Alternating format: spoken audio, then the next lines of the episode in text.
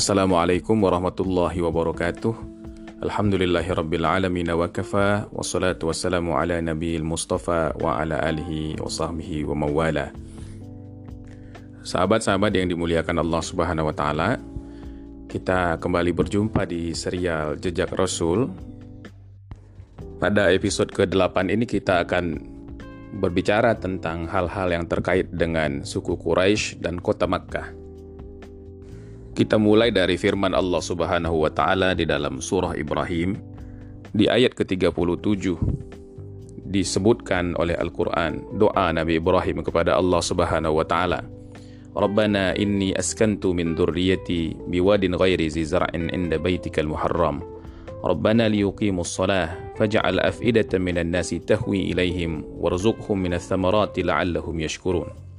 Nabi Ibrahim berdoa, "Wahai Allah, Wahai Tuhan, sesungguhnya aku telah menempatkan sebagian keturunanku di lembah yang tidak mempunyai tumbuhan ini di sisi baitmu ya Allah, di sisi rumahmu yang dimuliakan. Wahai Tuhan, hal itu agar mereka mendirikan sholat, maka jadikanlah hati sebagian manusia untuk cenderung kepada mereka dan limpahkanlah mereka rezeki berupa buah-buahan.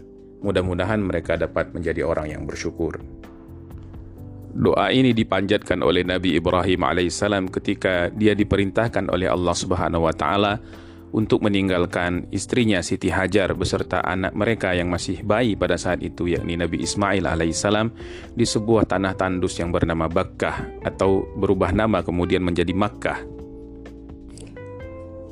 Perintah Allah Subhanahu wa taala yang sangat berat ini kemudian dilakoni oleh Nabi Ibrahim. Dia melakoni satu perpisahan yang amat menyayat hati bisa kita bayangkan ada seorang istri yang lemah, ada seorang anak bayi yang masih merah, harus ditinggalkan oleh sang ayah di tengah satu padang yang tidak ada satu tetumbuhan pun di sana. Berbekal iman sajalah Nabi Ibrahim kuat, serta Siti Hajar juga harus menguatkan dirinya untuk bisa melakoni ini semua. Terlebih lagi dia harus meninggalkan istrinya pada saat itu dalam keadaan suasana padang pasir di mana langkah-langkah sang suami masih bisa dilihat oleh istrinya dari kejauhan. Ini adalah perpisahan yang sangat menyakitkan. Tapi kata Allah Subhanahu wa taala bahwa inna ma'al usri yusra. Bersama kesulitan itu akan ada kemudahan. Doa Nabi Ibrahim kemudian diijabah oleh Allah Subhanahu wa taala dan kita tahu peristiwa selanjutnya adalah ketika Siti Hajar berlari-lari di antara Bukit Safa dan Marwah untuk mencari air pada saat itu, maka Ismail kecil pun menghentak-hentakkan kakinya. Terbitlah di sana mata air yang bernama Zamzam. Ribuan tahun kemudian, hingga pun saat ini, manasik dari Siti Hajar ini masih kita ikuti dalam upacara haji maupun umrah kita dengan bersa'i antara Bukit Safa dan Marwa berlari-lari kecil untuk mengingatkan kita kepada peristiwa tersebut, kepada satu pengabdian agung kepada Allah Subhanahu wa taala, kepada satu ketulusan hati dalam menghamba kepada Tuhan yang Maha Kuasa.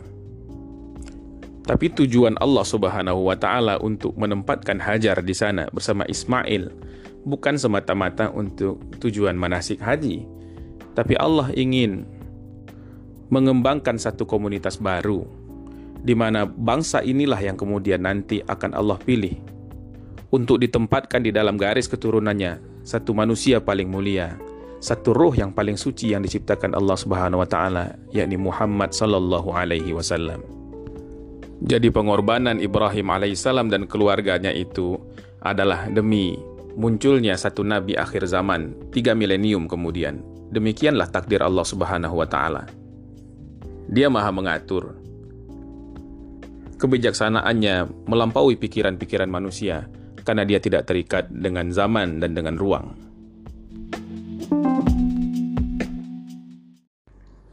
Singkat cerita, Allah pun mengabulkan doa Nabi Ibrahim alaihissalam. Zamzam merupakan pesona tersendiri yang menjadi magnet bagi kabilah-kabilah untuk datang ke Makkah. Air adalah satu hal yang mahal di sebuah padang pasir. Yang pertama datang adalah kabilah Jurhum. Mereka datang dari arah Yaman mereka termasuk kaum Arab yang kita sebutkan kemarin sebagai Arab Aribah. Nabi Ismail yang tumbuh dewasa kemudian memperistri seorang wanita dari kalangan Bani Jurhum ini. Dari keturunan mereka lah kemudian terlahir Arab Adnani yang merupakan terah bangsa Quraisy dan di sanalah nanti nasab Nabi Shallallahu Alaihi Wasallam bersambung. Makkah kemudian semakin ramai, orang-orang terus mengunjungi Baitullah. Haji dilakukan setiap tahun, namun umroh juga setiap saat. Ritus haji dan umroh itu dilaksanakan sesuai dengan apa yang dicontohkan, sesuai dengan manasik yang diberikan oleh Nabi Ibrahim dan Ismail alaihi wasallam.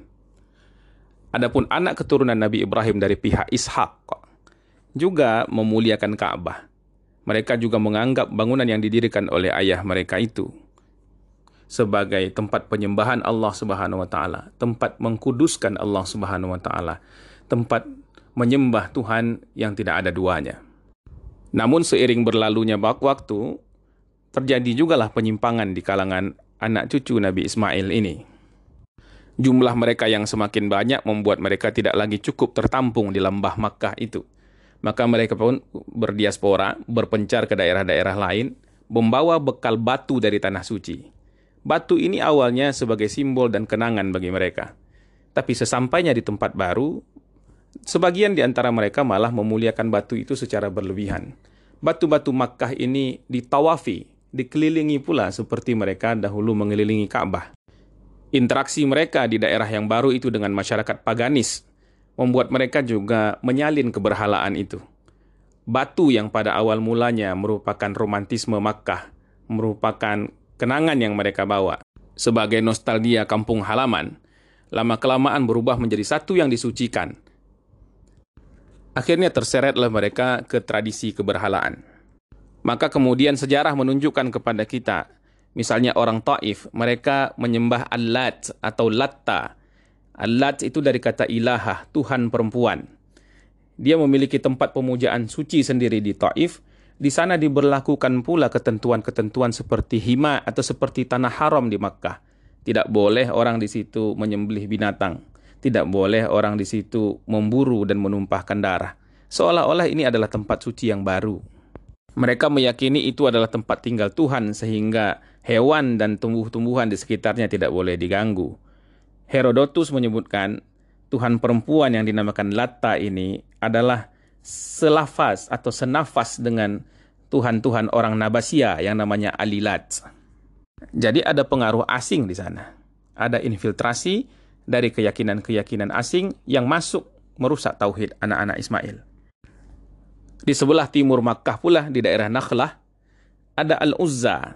Jadi tadi ada Latta, ini ada Uzza. Uzza maknanya Venus, bintang pagi. Al-Uzza ini disembah dengan cara yang bahkan lebih ekstrim lagi, sampai ada pengorbanan manusia segala. Dan pada masa menjelang kelahiran Islam, banyak ditemukan pada masyarakat Arab itu orang-orang yang menamai anaknya dengan Abdul Uzza.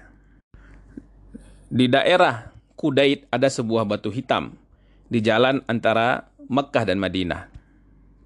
Di sana ada pula berhala yang lain lagi, namanya Manat atau Manah. Berasal dari kata maniyah, artinya pembagian nasib. Jadi ini dewa yang dipercayai menguasai nasib manusia. Sebelum Islam datang ke Yasrib atau ke Madinah, maka suku Aus dan Khazraj itu populer di kalangan mereka penyembahan terhadap dewa nasib ini. Seluruh berhala-berhala dan dewa-dewa ini, baik Latta, Manat, Uzza, itu adalah dewa-dewa perempuan. Kenapa? Ini adalah pengaruh antropologi sebenarnya. Suku-suku yang berasal dari rumpun bangsa Semit dahulunya mengambil garis keturunan secara matrilineal atau matriarkal, mengambil garis darah ibu, bukan garis darah ayah. Oleh sebab itu, dewa-dewa mereka pun adalah dewa-dewa perempuan. Sebagai perlambang dari kesucian seorang ibu. Dewa yang paling agung adalah Hubal. Ini adalah idol, the prime idol. Berhala utama. Dia diletakkan di dekat Ka'bah. Menurut Ibnu Hisham, yang membawa Hubal ke tanah Arab ini adalah Amr bin Luhai. Jadi pelopor paganisme di tanah Arab, terutama di Makkah itu adalah orang yang bernama Amr bin Luhai. Orang ini diriwayatkan oleh Rasulullah SAW dalam sebuah hadis riwayat Bukhari. Ra'aitu Amra bin Luhai yajurru qusbahu finnar. Kata Nabi, aku melihat Amr bin Luhai menyeret usus-ususnya di neraka. Inilah dosa dan ganjaran bagi orang-orang yang mempelopori sebuah keburukan. Siapa yang memulai sebuah keburukan, maka estafet keburukan selanjutnya tetap dosa-dosanya itu dijatahkan baginya karena dia adalah pemberi inspirasi atas keburukan dan kerusakan itu.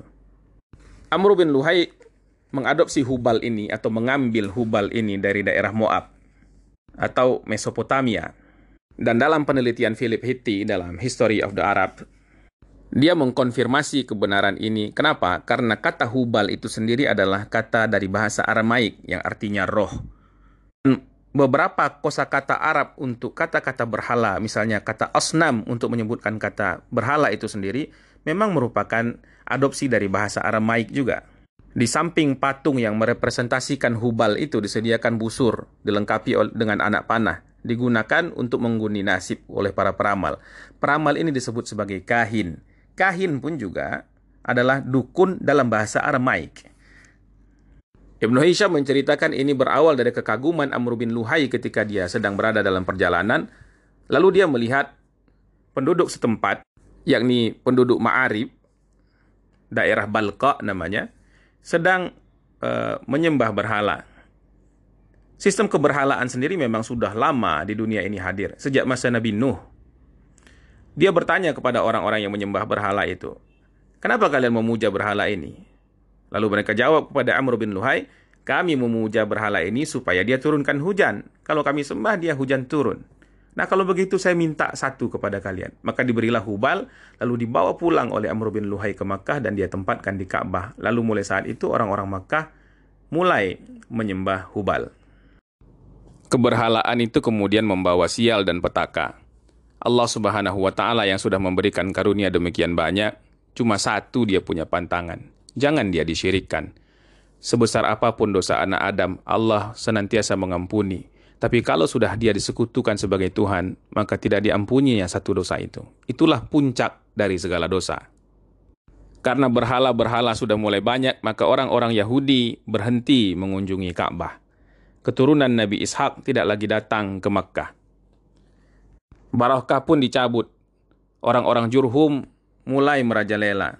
Mereka mulai berlaku sewenang-wenang di Makkah sehingga akhirnya mereka terusir dari Makkah. Padahal mereka adalah penanggung jawab sumur Zam-Zam. Maka sebelum mereka terusir, mereka pun melakukan satu konspirasi dengan menimbun sumur Zam-Zam sehingga hilanglah sumur yang mulia itu. Bersama dengan timbunan itu mereka turut juga menguburkan di dalamnya berbagai macam harta benda hasil sumbangan jemaah haji yang terkumpul di Makkah selama bertahun-tahun. Mungkin harapannya akan diambil ketika nanti mereka kembali lagi di Makkah. Sejak saat itu posisi Jurhum sebagai penguasa dan pengatur administrasi Makkah diambil alih oleh Bani Khuza'ah.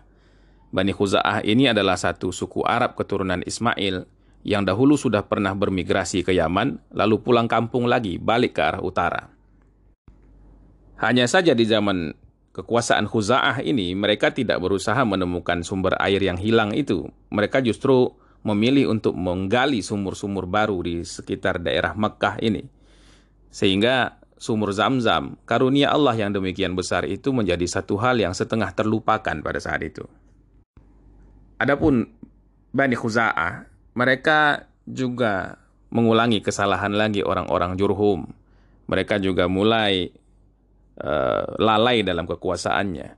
Bahkan Amr bin Luhai yang kita bincangkan sebagai pelopor utama keberhalaan di Mekah juga merupakan orang dari Bani Khuza'ah ini. Satu subklan yang juga dominan di antara keturunan Ibrahim selain Bani Khuza'ah adalah suku Quraisy. Sekitar tahun 400 Masehi, seorang dari kalangan Quraisy ini yang bernama Kusai meminang anak perempuan dari Hulail, pemimpin Bani Khuza'ah. Lalu kemudian mereka menikah dan Hulail ini sayang sekali kepada sang menantu. Bahkan dia menganggap menantu itu sebagai anak kandungnya sendiri. Hal ini cukup tidak lazim bagi bangsa Arab masa itu maupun masa sekarang mungkin. Maka setelah Hulail meninggal, diadakanlah perundingan dan dimufakati bahwa Kusailah yang akan menggantikan mendiang mertuanya itu menjadi pimpinan Mekah sekaligus menjadi penanggung jawab Ka'bah. Maka dimulailah Eh, masa kekuasaan Quraisy di tanah Makkah mulai saat itu. Qusay pun kemudian membawa anggota-anggota keluarga Quraisy yang terdekat dengannya untuk tinggal di Makkah. untuk tinggal dekat dengan rumah suci dengan Baitullah. Di antara mereka adalah Zuhrah, saudaranya sendiri, kemudian Taim, pamannya, dan kemudian Makhzum, seorang sepupunya dari paman yang lain. Nah, mereka inilah yang kemudian uh, Bani Kusai, Bani Zuhrah, Bani Taim, dan Bani Makhzum dikenal sebagai kaum Quraisy lembah. Nah, sementara sanak-sanak keluarga Kusai yang lain tinggal di luar kota dan dikenal sebagai uh, Quraisy pinggiran. Tradisi mereka di Makkah adalah tradisi kota karena mereka adalah penduduk yang menetap. Kita sudah bicarakan pada sesi-sesi dan episode sebelumnya bahwa memang bangsa Arab Utara ini banyak yang uh, badui, sebagian saja yang tinggal di kota. Dikatakan oleh Philip Hitti misalnya bahwa di daerah uh, Hijaz jumlah masyarakat perkotaan itu sekitar 17% saja dari total masyarakatnya. Selebihnya hidup dalam budaya badawah, budaya badui, budaya nomaden. Kepemimpinan yang ditunjukkan oleh Kusai memang mumpuni di Makkah. Dia memerintah semua itu bak raja. Dia sanggup mengendalikan kuasanya dan semua orang tunduk kepadanya. Mereka membayar tiap tahun dengan domba sehingga Kusai dapat menyediakan makanan untuk jamuan jamaah haji yang kurang mampu. Kalau selama ini sebelum masa Kusai berkuasa para penjaga Ka'bah tinggal di tenda-tenda di sekitar Ka'bah, maka pada masa Kusai dia menyuruh mereka membangun rumah. Nah, setelah itu dibangun pula satu kediaman yang luas yang kemudian di, dikenali sebagai Darun Nadwa. Semua berjalan harmonis sampai eh, benih-benih permusuhan dan kecemburuan mulai tumbuh. Kita tahu kuasa itu sangat menggiurkan kekuasaan adalah satu puncak syahwat manusia, maka manusia rela bertarung untuk kuasa itu. Dan tradisi yang dibangun dalam keluarga Kusai adalah eh, adanya kepemimpinan yang sentralistik. Ada satu orang yang berkuasa penuh, yang mengontrol semua hal. Di antara putra-putra Kusai, yang jumlahnya empat orang itu, yang potensial untuk menjadi pemimpin yang sekelas dengan dia itu adalah Abdul Manaf yang sudah dihormati pada saat ayahnya masih hidup. Tapi Kusai malah memilih putra pertamanya yakni Abduddar. Padahal Abduddar ini adalah orang yang dianggap paling kurang cakap di antara semua anak-anak Kusai. Maka suksesi kepemimpinan ini pun menimbulkan bias-bias rasa juga.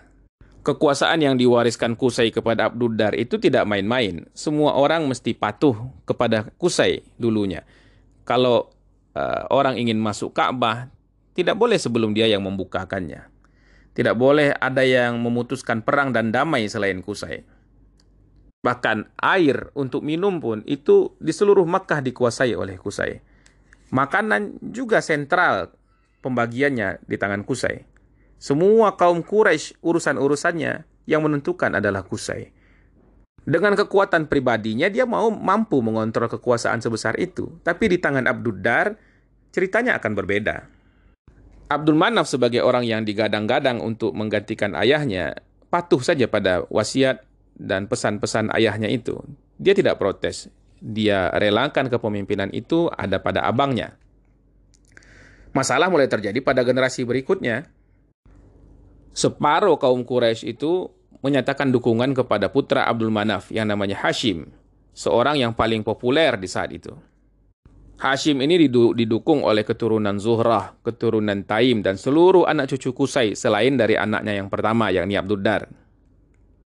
Karena eskalasi konflik terlihat semakin tinggi, dan ini kemungkinan akan pecah, maka para wanita pun mengambil peran. Nah, di sinilah kelembutan para wanita dibutuhkan perempuan dari kalangan Bani Abdul Manaf ini kemudian membawa satu cawan minyak wangi dan meletakkannya di sebelah Ka'bah. Maka Hashim dan saudara-saudaranya serta seluruh pengikutnya mencelupkan tangan mereka ke dalam cawan itu, uh, menggosokkan tangannya yang harum itu di atas batu Ka'bah, uh, lalu mengangkat sumpah untuk tidak saling ganggu satu sama lain dan ini tanda kami sudah bersepakat untuk damai-damai saja. Nah, kelompok ini karena memakai minyak wangi dalam perdamaiannya itu disebut sebagai al-mutayyibun, kelompok harum, kelompok wangi begitu. Sementara pendukung Abduddar mengangkat sumpah juga untuk membentuk satu kelompok yang uh, bersekutu disebut sebagai al-ahlaf. Nah, ini kenapa? Karena mereka sadar bahwa Makkah adalah tanah haram. Di tanah ini, di sekitar Ka'bah sampai diameter beberapa mil di sekelilingnya, perang betul-betul terlarang. Pertempuran dan pertumpahan darah itu betul-betul haram. Ini adalah tanah haram, tanah larangan. Banyak pantangannya. Kemudian kuasa pun mulai dibagi, ada separation of power gitu. Keturunan Abdul Manaf itu diperbolehkan menetapkan pajak dan mereka juga yang menyediakan makanan dan minuman bagi para jemaah haji. Keturunan Abdul Dar berhak memegang kunci Ka'bah dan hak-hak yang lain dan tempat tinggal mereka juga harus terus diteruskan fungsinya sebagai rumah majelis, sebagai darun nadwah. Nah, maka dari Bani Abdi Manaf ini, saudara-saudara Hashim mengangkat Hashim yang akan bertanggung jawab untuk mencukupi kebutuhan para jemaah haji. Nah, Hashim mengumumkan kemudian pada masa musim haji akan tiba itu, dia katakan, Wahai kaum Quraisy, kamu semua ini tetangganya Allah Subhanahu wa taala. Kamu tetangga Tuhan, kamu penjaga rumahnya, kamu penjaga tanah suci. Siapa yang datang ke sini adalah tamu Tuhan. Mereka itulah para tamu yang paling patut kita hormati. Maka pada musim haji, kalian sediakanlah makanan dan minuman sampai mereka pulang. Kalaulah harta saya cukup, kalian tak perlu terbebani. Cukup hartaku saja untuk memberi makan mereka semua. Inilah kedermawanan dari Hashim. Hashim adalah orang yang sangat populer dan sangat terhormat. Dia sangat disegani, baik di dalam Makkah maupun di luar negeri Makkah. Dialah orang yang membangun rute perjalanan kafilah besar dari Mekah ada dua rute, kafilah musim dingin itu ke Yaman dan kafilah pada musim panas ke barat laut Arab. Di antara dua musim itu ada lagi yang ke Palestina dan ke Suriah. Inilah yang Allah katakan sebagai ilaf. Ilafihim rihlatas syita'i was saif. Kebiasaan kaum Quraisy untuk pergi rihlah perdagangan uh, pada masa musim dingin maupun musim panas. Dua rute itu sebenarnya meneruskan rute perjalanan minyak wangi kuno. Nah, salah satu tempat pemberhentiannya utamanya pada musim panas adalah uh, oasis di Yasrib. Satu kota yang uh, ukurannya 11 hari perjalanan unta ke utara Makkah. Oasis tersebut dulunya dikuasai kaum Yahudi, tapi pada saat itu dikuasai oleh bangsa Arab dari Arabia Selatan. Tapi masih banyak kaum Yahudi yang mukim di sana dan mereka kaya-kaya. Mereka eh, berbaur dengan masyarakat, tapi agamanya tersendiri. Seperti masyarakat Arab Yasrib juga mereka memiliki tradisi matrilineal dan secara kolektif mereka disebut sebagai Bani Kailah. Nah, ini merujuk kepada nama salah satu leluhur mereka. Saat itu Bani Kailah ini terbelah dua ke dalam suku yang besar dan saling tidak rukun satu dengan yang lain yakni Aus dan Khazraj. Di sana ada seorang wanita Khazraj yang sangat berpengaruh namanya Salma binti Amir dari suku Najjar. Nah, Hashim melamar Salma ini. Salma mau menerima lamaran Hashim, asalkan dia tetap diperbolehkan memimpin masyarakatnya. Lalu menikahlah mereka dan lahir seorang putra.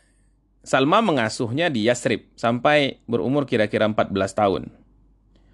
Hashim juga ridho saja anaknya tinggal di sana, terutama sekali dengan pikiran bahwa kalau anak itu tinggal di Yastrib, imunitas tubuhnya akan lebih baik.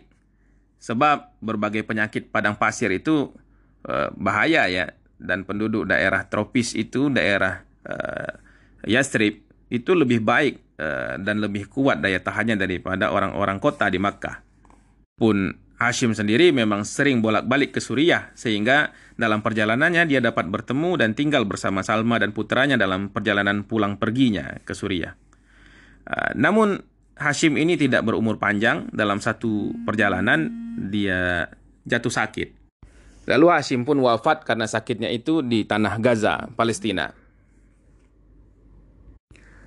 Hashim punya dua saudara kandung, Abdus Syams dan Mutallib. Dan juga satu saudara tiri namanya Naufal. Nah, adapun Abdus Syams, dia sibuk sekali dengan kegiatan perdagangannya di Yaman dan juga di Suriah.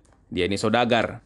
Nah, sementara Naufal sibuk berdagang di Irak, sehingga kedua-duanya ini jarang berada di Mekah dalam tempo yang lama. Atas dasar itu, dan juga mungkin ada faktor-faktor lain, maka Muttalib, saudara Hashim yang lebih muda, ditunjuk untuk mengatur persediaan air bagi para jemaah haji, dan tanggung jawab juga untuk memungut pajak guna digunakan untuk uh, memberikan makan bagi mereka. Muthalib ini merasa memang tanggung jawab itu sudah ada di, di pundaknya, tapi ini bukanlah beban yang dia mampu pikul lama-lama. Dia juga harus segera mencari penggantinya. Selain Salma, Hashim juga memiliki istri-istri yang lain yang tinggal di Makkah. Dari istri-istrinya itu dia memiliki tiga orang putra yang lain. Selain anak Salma, tapi konon tidak seorang pun dari anak-anak itu, tidak ada satu pun dari anak Hashim ini yang bisa dibandingkan mutunya dan kualitasnya dengan anak Salma. Para musafir yang lalu lalang dalam jalur perdagangan atau kepentingan-kepentingan lainnya yang melalui Yasrib kemudian datang ke Makkah, sering sekali membicarakan tentang kepandaian Syaibah, nama anak dari Hashim tersebut. Maka Muthalib pun langsung berinisiatif untuk pergi melihat sendiri keponakannya itu ke Yasrib. Dia temuilah pemimpin di sana, seorang wanita agung, seorang wanita yang merupakan pemimpin kaum, yakni Salma, istri dari abangnya Hashim. Dia berkata, "Wahai kakak, izinkanlah anakmu ini untuk tinggal bersama kami di Makkah. Biarlah dia meneruskan kerja-kerja ayahnya. Tapi Salma tidak ingin anaknya pergi. Begitu pula Syaibah. Tapi Mutalib terus berargumen. Dia katakan, kejayaan apa pun yang ada di Yasrib tidaklah sebanding dengan apa yang ada di Makkah. Kalau engkau pindah ke Makkah, wahai keponakanku, maka engkau bisa menjadi penjaga rumah suci, pusat agung dari kegiatan haji di seluruh jazirah ini. Quraisy ini adalah pemilik derajat tertinggi dibandingkan semua suku di seluruh Arab. Suatu hari nanti engkau wahai Syaibah akan memiliki kemungkinan juga untuk menggantikan ayahmu. Almarhum ayahmu adalah pemimpin besar Quraisy. Tapi kau harus sosialisasi dulu di Makkah. Tidak bisa kau datang tiba-tiba jadi pemimpin di sana. Argumentasi itu kemudian menggoyahkan pendirian Salma maupun Syaibah. Oleh sebab itu, Salma pun mengizinkan kemudian anaknya itu untuk berangkat ke Makkah bersama sang paman dan dia pun merasa Makkah tidaklah jauh dari Yasrib dia bisa melihat anaknya itu ke sana. Maka Muthalib pun membawa keponakannya itu menaiki untanya. Ketika uh, masuk ke kota Mekah, dia mendengar orang-orang yang ditemuinya di jalan menyapa pemuda asing itu dengan uh, kata Abdul Muthalib, ya, yang artinya budak Muthalib. Kata Mutalib kepada orang itu, eh hey, ini bukan budak saya, ini adalah anak saudaraku, anak Hashim. Mendengar bahwa anak yang dibawa oleh Mutalib itu adalah anak Hashim yang memang sudah santer terdengar kabar tentang kepandaian dan kualifikasi kepemimpinannya, bakat-bakat yang sudah terlihat dari muda, maka orang-orang pun bergembira. Mereka saling membicarakan tentang anak itu. Hanya saja, nama Abdul Muttalib yang dilekatkan kepadanya itu sudah terlanjur nempel. Maka dengan nama itulah kemudian dia lebih dikenal daripada nama aslinya sendiri yakni Syaibah. Namanya kemudian adalah Abdul Muttalib. Dialah kakek Nabi Muhammad Shallallahu Alaihi Wasallam. Dan benar saja sesampainya di Makkah, orang melihat secara langsung bagaimana kecerdasan dari anak pasangan Hashim dan Salma ini. Ayahnya adalah pemimpin besar Quraisy, ibunya adalah pemimpin kaumnya di Yasrib. Gen mereka telah membentuk satu pemimpin yang hebat dan berbakat yang bernama Syaibah atau Abdul Muttalib ini. Suatu ketika dia terlibat perselisihan dengan Naufal, perselisihan lahan pertanian milik ayahnya dengan pamannya sendiri. Naufal adalah pamannya. Tapi kemudian dengan bantuan paman asuhnya, yakni uh, yang dia bawa dari Yasrib, Abdul Muthalib berhasil memperjuangkan hak-haknya itu. Orang melihat dia ini adalah orang yang tangguh, masih muda, tapi dia tidak menyerah dalam konflik, tapi juga bisa menyelesaikannya dengan cara-cara yang elegan. Maka pasca wafatnya Muthalib, tidak ada satu orang pun yang menyoal soal kualifikasi Abdul Muthalib. Orang hampir semuanya bersepakat berkonsensus bahwa memang Abdul Muthalib layak untuk diberikan amanah sebagai pemimpin Makkah yang selanjutnya. Di masa kepemimpinan Abdul Muthalib ada satu hal yang sangat bersejarah. Abdul Muthalib ini adalah orang yang sangat suka berada dekat Ka'bah. Seringkali dia hamparkan tikar untuk berbalik berbaring di tempat yang namanya Hijr Ismail. Hijr Ismail ini eh, dinamakan demikian karena ada bekas ibu jari kaki Ismail dan Hajar yang berada di dekat batu yang melapisi ruang itu. Suatu malam dia sedang tidur di sana, lalu dia merasa bahwa ada sosok bayangan yang menghampirinya lalu berkata, "Engkau galilah sumber air yang manis." Dia bertanya, "Apa itu?" Tapi sosok itu lenyap. Esok hari dia tidur kembali di sana dan datang lagi bayangan itu. Dia katakan, "Galilah keberuntungan." Tapi pertanyaan juga tidak dijawab. Lalu malam ketiga, dia mendapat lagi suara, "Engkau galilah timbunan harta karun."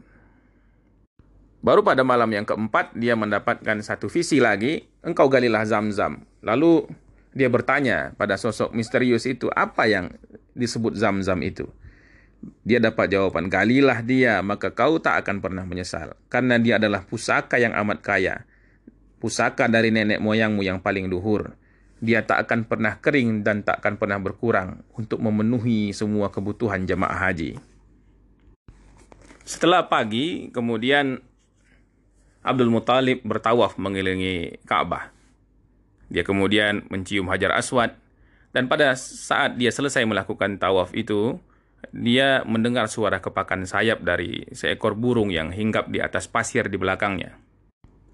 Lalu burung itu diikuti oleh burung-burung yang lain menuju dua bongkah batu besar berbentuk patung yang terletak kira-kira 100 eh, kaki di depan dua batu itu dianggap berhala dan di antara kedua batu itu adalah kaum Quraisy biasanya menyembelih korban. Dia teringat lagi kepada suara yang menghampirinya malam itu. Dia katakan, "Engkau pergilah ke tempat yang lembab penuh darah, penuh kotoran dan tempat semut-semut bersarang serta burung gagak mematuk-matuknya." Tempat itu tidak lain adalah tempat penyembelihan hewan itu. Di situ ada tempat berpasir yang selalu basah oleh darah binatang sembelihan di situ pasti ada kotoran, di situ juga ada sarang semut, dan kemudian burung mematuk-matuk di atasnya. Maka dia pun pulang mengambil cangkul dan dibawanya satu orang anaknya yang namanya Haris. Mereka kemudian mulai menggali dan orang-orang menyaksikan. Walaupun mereka menghormati Abdul Muthalib, tapi mereka merasa ini adalah satu hal yang ganjil. Wahai Abdul Muthalib, kenapa engkau melakukan pelanggaran? Engkau gali tanah yang disucikan, apalagi ini ada di antara kedua berhala ini. Tapi Abdul Muthalib bersikukuh, maka terjadilah ketegangan. Namun Abdul Muthalib dan anaknya terus saja menggali, dan orang terus saja menyaksikan. Mereka menggali tidak henti, sampailah ketika satu saat dia memukul sebuah dinding peti batu. Lalu dia berteriak bersyukur kepada Allah Subhanahu taala. Orang-orang kembali berkumpul. Dan di situlah ketika peti itu diangkat, ternyata di sanalah kaum Jurhum dulu meninggalkan harta-harta yang dipendam. Melihat harta itu, masing-masing orang mulai melakukan klaim-klaimnya bahwa mereka semua berhak. Nah, maka jalan tengahnya adalah dengan melakukan pengundian. Nah, undian ini tentu saja dilakukan dengan uh, melepas anak panah yang ada di depan berhala Moabit yang kita sebut, yang namanya Hubal. Hasil dari undian itu adalah sebagian harta Eh, disimpan di dalam Ka'bah, sebagiannya lagi diberikan kepada Abdul Muthalib, dan tidak ada jatah untuk orang Quraisy yang lain. Itu soal harta benda, tapi jangan lupakan bahwa di bawah harta itu sendiri ada satu harta yang lebih berharga lagi, yang namanya sumur zam-zam. Sumur mulia itu yang berasal dari hentakan kaki Ismail kecil dulu ketika dia ditinggalkan oleh ayahnya di samping Bakkah telah ditemukan kembali mata air suci itu sudah ditemukan kembali. Dan sejak saat itu pula, Bani Hashim bertanggung jawab terhadap pengelolaan zam-zam untuk dipergunakan sebagai penyedia kebutuhan air jemaah haji. Maka pamor Abdul Muthalib pun semakin terangkat. Dia adalah pemimpin tidak hanya cakap, tapi juga punya prestasi tersendiri, utamanya menemukan kembali mata air zam-zam ini. Maka banyak orang berkata, capaian-capaian Abdul Muthalib kakek Nabi Muhammad Shallallahu Alaihi Wasallam ini jauh melampaui, melampaui leluhurnya, bahkan ayahnya Hashim yang legendaris itu sekalipun. Sahabat-sahabat, demikian dulu uh, perbincangan kita dalam seri jejak Rasul yang ke-8 ini mudah-mudahan ada umur esok kita sambung kembali. Subhanakallahumma wa bihamdika asyhadu an la ilaha illa anta astaghfiruka wa atubu ilaik. Assalamualaikum warahmatullahi wabarakatuh.